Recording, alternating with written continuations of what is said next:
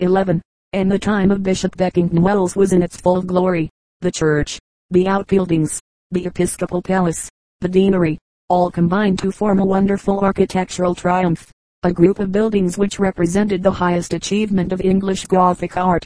Since then many things have happened. The cathedral, like all other ecclesiastical buildings, has passed through three great periods of iconoclastic violence. It was shorn of some of its glory at the Reformation, when it was plundered of the treasures which the piety of many generations had heaped together. Then the beautiful Lady Chapel in the cloisters was pulled down, and the infamous Duke of Somerset robbed it of its wealth and meditated further sacrilege. Amongst these desecrators and despoilers there was a mighty hunger for lead. I would that they had found it scalding, exclaimed an old chaplain of Wells, and to get hold of the league that covered the roofs of valuable commodity Somerset and his kind did much mischief to many of our cathedrals and churches. An infamous Bishop of York, at this period, stripped his fine palace that stood on the north of York Minster, for the sake of the league that covered it, and shipped it off to London, where it was sold for L 1000, but of this sum he was cheated by a noble duke, and therefore gained nothing by his infamy. During the Civil War it escaped fairly well, but some damage was done. The palace was despoiled, and at the restoration of the monarchy much repair was needed. Monmouth's rebels wrought havoc. They came to Wells in no amiable mood, defaced the statues on the west front, did much wanton mischief, and would have caroused about the altar had not Lord Grey stood before it with his sword drawn, and thus preserved it from the insults of the ruffians. Then came the evils of restoration. A terrible renewing was begun in 1848 when the old stalls were destroyed and much damage done. Twenty years later better things were accomplished, save that the grandeur of the west front was belittled by a pikey restoration, when Irish limestone, with its harsh hue, was used to embellish it. A curiosity at Wells are the quarter jacks over the clock on the exterior north wall of the cathedral. Local tradition has it that the clock with its accompanying figures was part of the spoil removed from Glastonbury Abbey.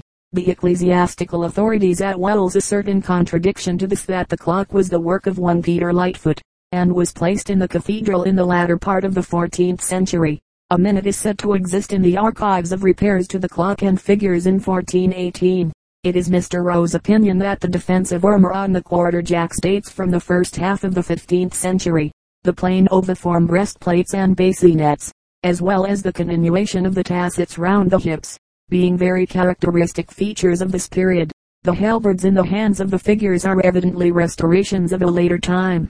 It may be mentioned that in 1907, when the quarter jacks were painted, it was discovered that though the figures themselves were carved out of solid blocks of oak hard as iron, the arms were of elm bolted and braced thereon.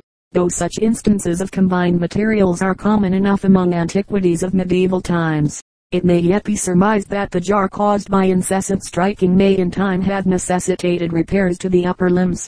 The arms are immovable, as the figures turn on pivots to strike. An illustration is given of the palace at Wells, which is one of the finest examples of 13th century houses existing in England. It was begun by Jocelyn. The great hall, now in ruins, was built by Bishop Burnell at the end of the 13th century, and was destroyed by Bishop Barlow in 1552. The chapel is decorated. The gatehouse, with its drawbridge, moat, and fortifications, was constructed by Bishop Ralph, of Shrewsbury, who ruled from 1329 to 1363. The deanery was built by Dean Gunthorpe in 1475, who was chaplain to Edward Ivy. On the north is the beautiful Vicar's Close, which has 42 houses, constructed mainly by Bishop Beckington 1443-64 with a common hall erected by Bishop Ralph in 1340 and a chapel by Bubwith 1407-64, but altered a century later. You can see the old fireplace, the pulpit from which one of the brethren read aloud during meals, and an ancient painting representing Bishop Ralph making his grant to the kneeling figures, and some additional figures painted in the time of Queen Elizabeth. When we study the cathedrals of England and try to trace the causes which led to the destruction of so much that was beautiful, so much of English art that has vanished. We find that there were three great eras of iconoclasm.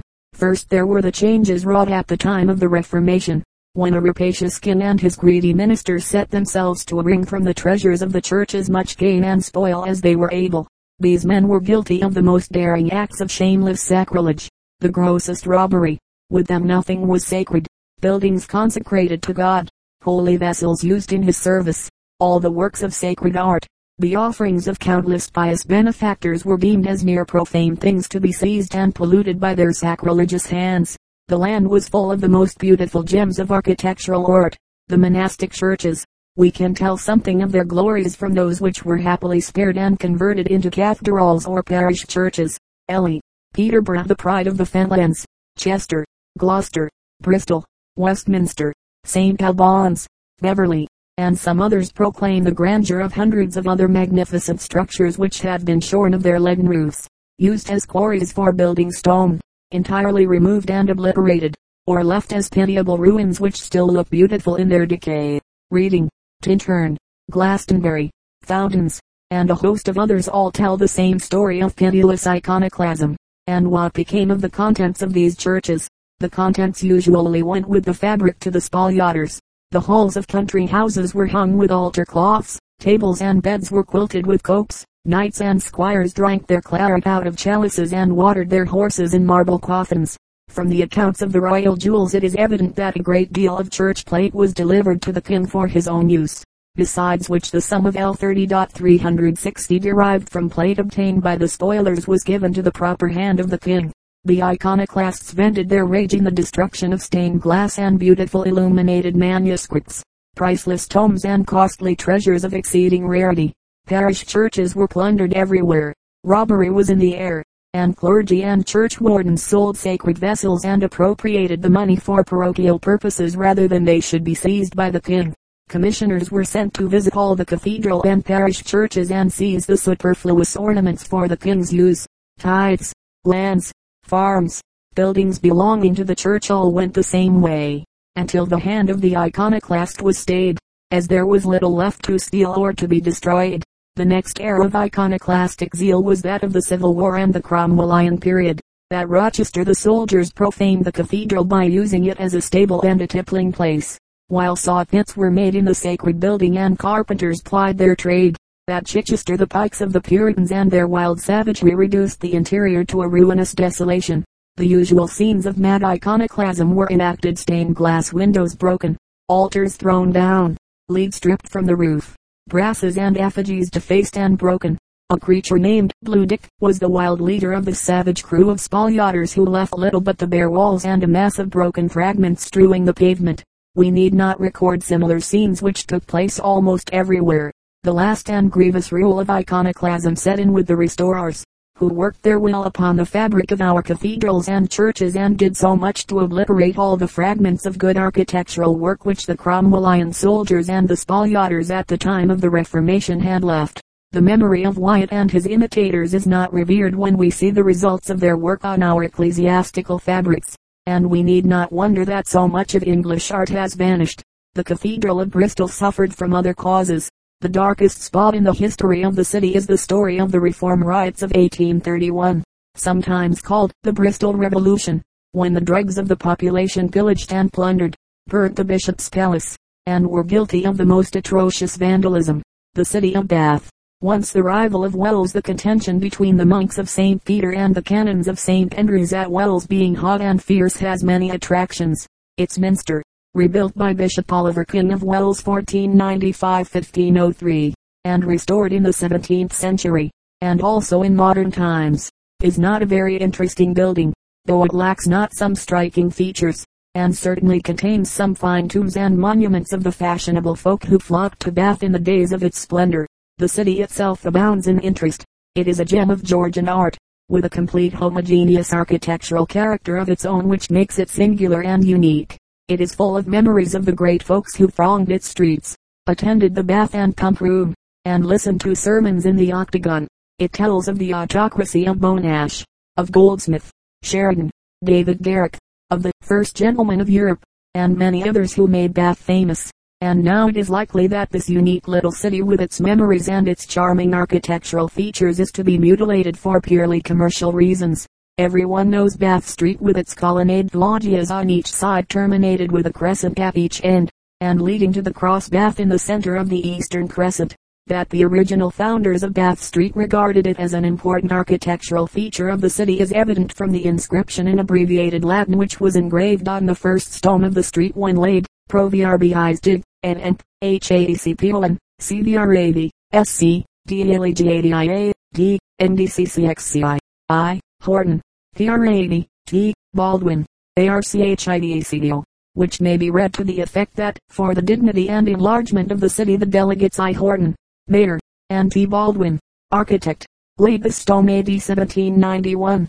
It is actually proposed by the new proprietors of the Grand Pump Hotel to entirely destroy the beauty of the street by removing the colonnade loggia on one side of the street and constructing a new side to the hotel two or three stories higher, and thus to change the whole character of the street and practically destroy it. It is a sad pity, and we should have hoped that the city council would have resisted very strongly the proposal that the proprietors of the hotel had made to their body but we hear that the council is lukewarm in its opposition to the scheme, and has indeed officially approved it. It is astonishing what city and borough councils will do, and this Bath council has the discredit of having, for purely commercial reasons, made the first move towards the destruction architecturally of the peculiar charm of their unique and beautiful city. The builder, March 6, 1909. Evesham is entirely a monastic town. It sprang up under the sheltering walls of the famous abbey a pretty burden such as fancy loves for bygone grandeurs. This abbey shared the fate of many others which we have mentioned. The Dean of Gloucester thus muses over the vanished abbey. The stranger who knows nothing of its story would surely smile if he were told that beneath the grass and daisies round him were hidden the vast foundation stories of one of the mightiest of our proud medieval abbeys, that, on the spot where he was standing were once grouped a forest of tall columns bearing up lofty fretted roofs, that all around once were altars all agleam with color and with gold, that besides the many altars were once grouped in that sacred spot chantries and tombs, many of them marvels of grace and beauty, placed there in the memory of men great in the service of church and state of men whose names were household words in the England of our fathers, that close to him were once stately cloisters, great monastic buildings, including refectories, dormitories, chapter house, chapels, infirmary, granaries, kitchens all the varied piles of buildings which used to make up the hive of a great monastery. It was commenced by Bishop Egwin, of Worcester, in 702 AD but the era of its great prosperity set in after the battle of Evesham when Simon de Montfort was slain, and his body buried in the monastic church. There was his shrine to which was great pilgrimage crowds flocking to allay their offerings there, and riches poured into the treasury of the monks, who made great additions to their house, and reared noble buildings. Little is left of its former grandeur. You can discover part of the piers of the great central tower, the cloister arch of decorated work of great beauty erected in 1317, and the abbey fish ponds. The bell tower is one of the glories of Evesham. It was built by the last abbot, Abbot Lichfield, and was not quite completed before the destruction of the great abbey church adjacent to it. It is a grand specimen of perpendicular architecture. At the corner of the marketplace there is a picturesque old house with gable and carved barge boards and timber framed arch, and we see the old Norman gateway named Abbot Reginald's Gateway, after the name of its builder, who also erected part of the wall enclosing the monastic buildings. A timber frame structure now stretches across the arcade but a recent restoration has exposed the Norman columns which support the arch. The church house, always an interesting building in old towns and villages, wherein church ales and semi-ecclesiastical functions took place, has been restored. Passing under the arch we see the two churches in one churchyard All Saints and St. Lawrence. The former has some Norman work at the inner door of the porch, but its main construction is decorated and perpendicular. Its most interesting feature is the Lichfield Chapel, erected by the last abbot, whose initials and the arms of the abbey appear on escutcheons on the roof. The fan tracery roof is especially noticeable, and the good modern glass. The church of St. Lawrence is entirely perpendicular, and the chantry of Abbot Lichfield, with its fan tracery vaulting, is a gem of English architecture. Amongst the remains of the abbey buildings may be seen the almonry, the residence of the almoner, formerly used as a jail. An interesting stone lantern of 15th century work is preserved here. Another abbey gateway is near at hand, but little evidence remains of its former Gothic work. Part of the old wall built by Abbot William de early in the 14th century remains. In the town there is a much modernized town hall, and near it the old-fashioned booth hall, a half-timbered building, now used as shops and cottages, where formerly courts were held, including the court of pie powder, the usual accompaniment of every fair. Bridge Street is one of the most attractive streets in the borough, with its quaint old house, and the famous inn, the Crown. The old house in Cow Street was formerly the White Hart Inn, which tells a curious Elizabethan story about the Fool and the Ice, an incident supposed to be referred to by Shakespeare in Troilus and Cressida Actea. SC. 3. The Fool slides or the ice that you should break.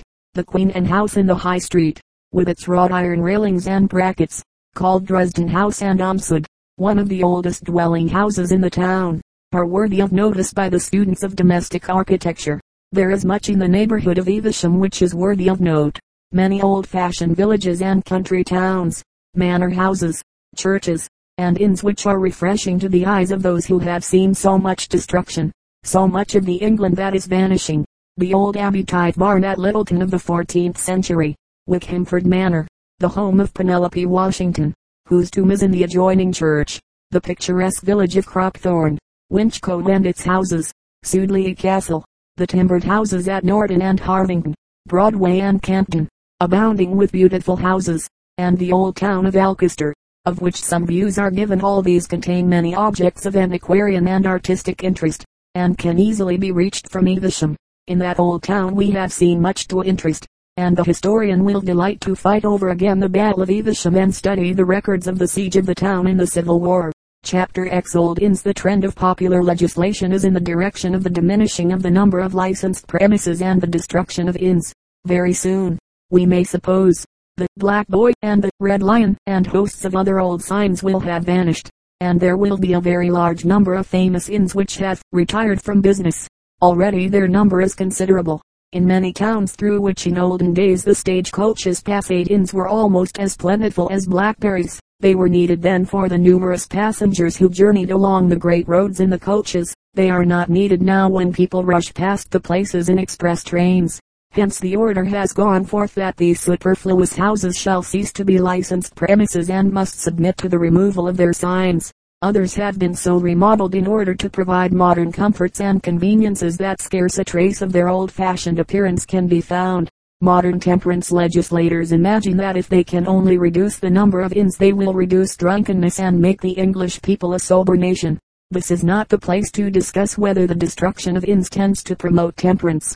We may, perhaps, be permitted to doubt the truth of the legend, oft repeated on temperance platforms, of the working man, returning homewards from his toil, struggling past nineteen inns and succumbing to the sarin charms of the twentieth. We may fear lest the gathering together of large numbers of men in a few public houses may not increase rather than diminish their thirst and the love of good fellowship which in some mysterious way is stimulated by the imbibing of many pots of beer.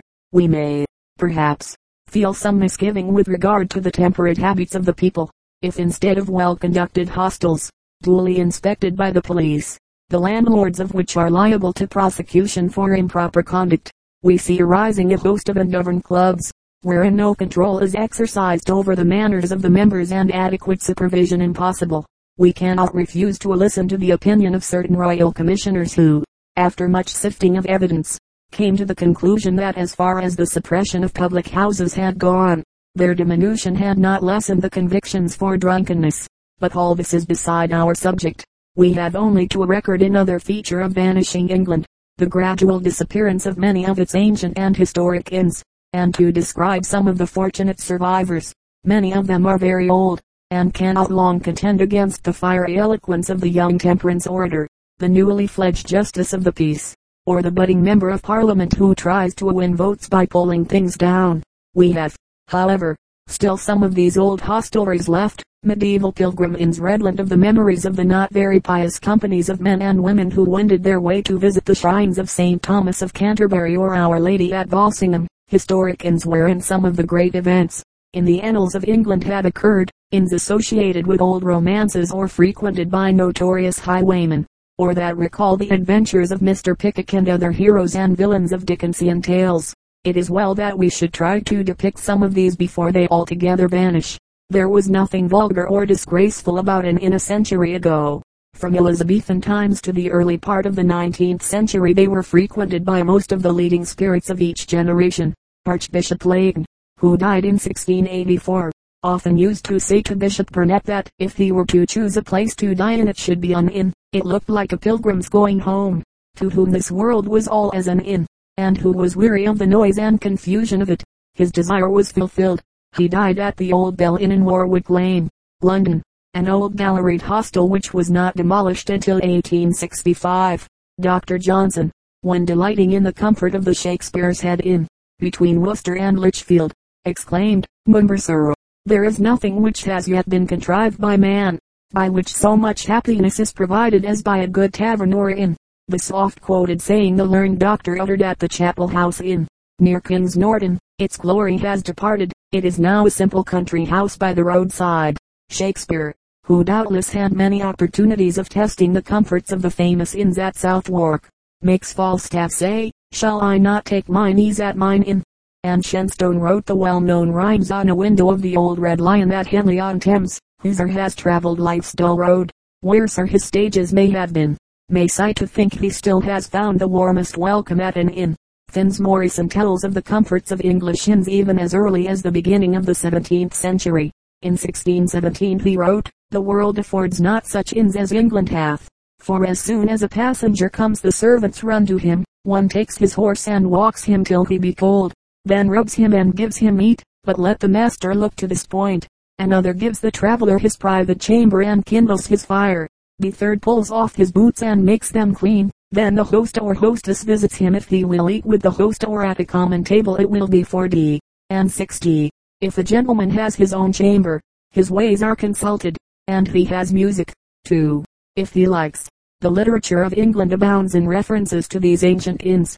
If Dr. Johnson, Addison, and Goldsmith were alive now, we should find them chatting together at the Authors Club, or the Savage, or the Athenaeum. There were no literary clubs in their days, and the public parlors of the Cock Tavern or the Cheshire Cheese were their clubs, wherein they were quite as happy if not quite so luxuriously housed, as if they had been members of a modern social institution. Who has not sung in praise of inns? Longfellow, in his Hyperion, makes Fleming say, he who has not been at a tavern knows not what a paradise at island O holy tavern, O miraculous tavern, holy, because no carking cares are there, nor weariness, nor pain, and miraculous, because of the spits which of themselves turned round and round, they appealed strongly to a Washington Irving, who, when recording his visit to the shrine of Shakespeare, says, to a homeless man, who has no spot on this wide world which he can truly call his own, there is a momentary feeling of something like independence and territorial consequence, when after a weary day's travel he kicks off his boots, thrusts his feet into slippers, and stretches himself before an inn fire. Let the world without go as it may, let kingdoms rise or fall, so long as he has the wherewithal to pay his bill. The island for the time being, the very monarch of all he surveys. Shall I not take mine ease in mine inn? Thought I as I gave the fire a stir, lulled back in my elbow chair, and cast a complacent look about the little parlor of the Red Horse at Stratford on Avon. And again, on Christmas Eve Irving tells of his joyous long day's ride in a coach, and how he at length arrived at a village where he had determined to stay the night. As he drove into the great gateway of the inn some of them were mighty narrow and required much skill on the part of the Jehu. He saw on one side the light of a rousing kitchen fire beaming through a window. He entered and admired, for the hundredth time, that picture of convenience, neatness, and broad honest enjoyment the kitchen of an English inn. It was of spacious dimensions, hung round with copper and tin vessels highly polished, and decorated here and there with Christmas green, hams, tongues, and flitches of bacon were suspended from the ceiling. A smoke jack made its ceaseless clanking beside the fireplace, and a clock ticked in one corner. A well scoured deal table extended along one side of the kitchen, with a cold round of beef and other hearty viands upon it, over which two foaming tankards of ale seemed mounting guard. Travelers of inferior order were preparing to attack the stout repast, while others sat smoking and gossiping over their ale on two high-backed oaken settles beside the fire. Trim housemaids were hurrying backwards and forwards under the directions of a fresh bustling landlady, but still seizing an occasional moment to exchange a flippant word, and had a rallying laugh with the group round the fire. Such is the cheering picture of an old-fashioned inn in days of yore. No wonder that the writers should have thus lauded these inns. Imagine yourself on the box seat of an old coach traveling somewhat slowly through the night. It is cold and wet, and your fingers are frozen and the rain drives pitilessly in your face, and then, when you are nearly dead with misery, the coach stops at a well-known inn, A smiling host and buxom hostess greets you, blazing fires thaw you back to life, and good cheer awaits your appetite. No wonder people loved an inn and wished to take their ease therein after the dangers and hardships of the day. Lord Beaconsfield, in his novel Tancred, vividly describes the busy scene at a country hostelry in the busy coaching days. The host, who is always smiling, conveys the pleasing intelligence to the passengers. The coach stops here half an hour. Gentlemen, dinner quite ready. Tea's a delightful sound. And what a dinner! What a profusion of substantial delicacies! What mighty and iris tinted rounds of beef! What vast and marble veined ribs! What gelatinous veal pies! What colossal hams! These are evidently prize cheeses. And how invigorating is the perfume of those various and variegated pickles. Then the bustle emulating the plenty, the ringing of bells, the clash of thoroughfare, the summoning of ubiquitous waiters, and the all-pervading feeling of omnipotence from the guests, who order what they please to the landlord, who can produce and execute everything they can desire. Tea's a wondrous sight. And then how picturesque these old inns are, with their swinging signs, the pump and horse trough before the door, a towering elm or poplar overshadowing the inn, and round it and on each side of the entrance are seats, with rustics sitting on them. The old house has picturesque gables and a tiled roof mellowed by age, with moss and lichen growing on it, and the windows are latticed. A porch protects the door, and over it and up the walls are growing old-fashioned climbing rose trees. Morland loved to paint the exteriors of inns quite as much as he did to frequent their interiors, and has left us many a wondrous drawing of their beauties. The interior is no less picturesque, with its open ingle nook, its high-backed settles, its brick floor, its pots and pans, its pewter and brass utensils. Our artist has drawn for us many beautiful examples of old inns, which we shall visit presently and try to learn something of their old world charm. He has only just been in time to sketch them, as they are fast disappearing. It is astonishing how many noted inns in London and the suburbs had vanished during the last 20 or 30 years. Let us glance at a few of the great Southwark inns. The old Tabard, from which Chaucer's pilgrims started on their memorable journey, was destroyed by a great fire in 1676, rebuilt in the old fashion, and continued until 1875, when it had to make way for a modern old tabard and some hop merchants' offices. This and many other inns had galleries running round the yard, or at one end of it, and this yard was a busy place, frequented not only by travelers in coach or saddle, but by poor players and mountebanks who set up their stage for the entertainment of spectators who hung over the galleries or from their rooms watched the performance. The Magdalen Inn Yard was the first germ of theatrical architecture. The White Hart in Southwark retained its galleries on the north and east side of its yard until 1889, though a modern tavern replaced the south and main portion of the building in 1865-6. This was a noted inn, bearing as its sign a badge of Richard I, derived from his mother Joan of Kent. Jack Cade stayed there while he was trying to capture London, and another immortal flits across the stage. Master Sam Weller, of Pickwick fame, a galleried inn still remains at Southwark, a great coaching and carriers hostel. The George, it is but a fragment of its former greatness, and the present building was erected soon after the fire in 1676, and still retains its picturesqueness. The glory has passed from most of these London inns, Formerly their yards resounded with the strains of the merry post horn, and carriers' carts were as plentiful as omnibuses now are.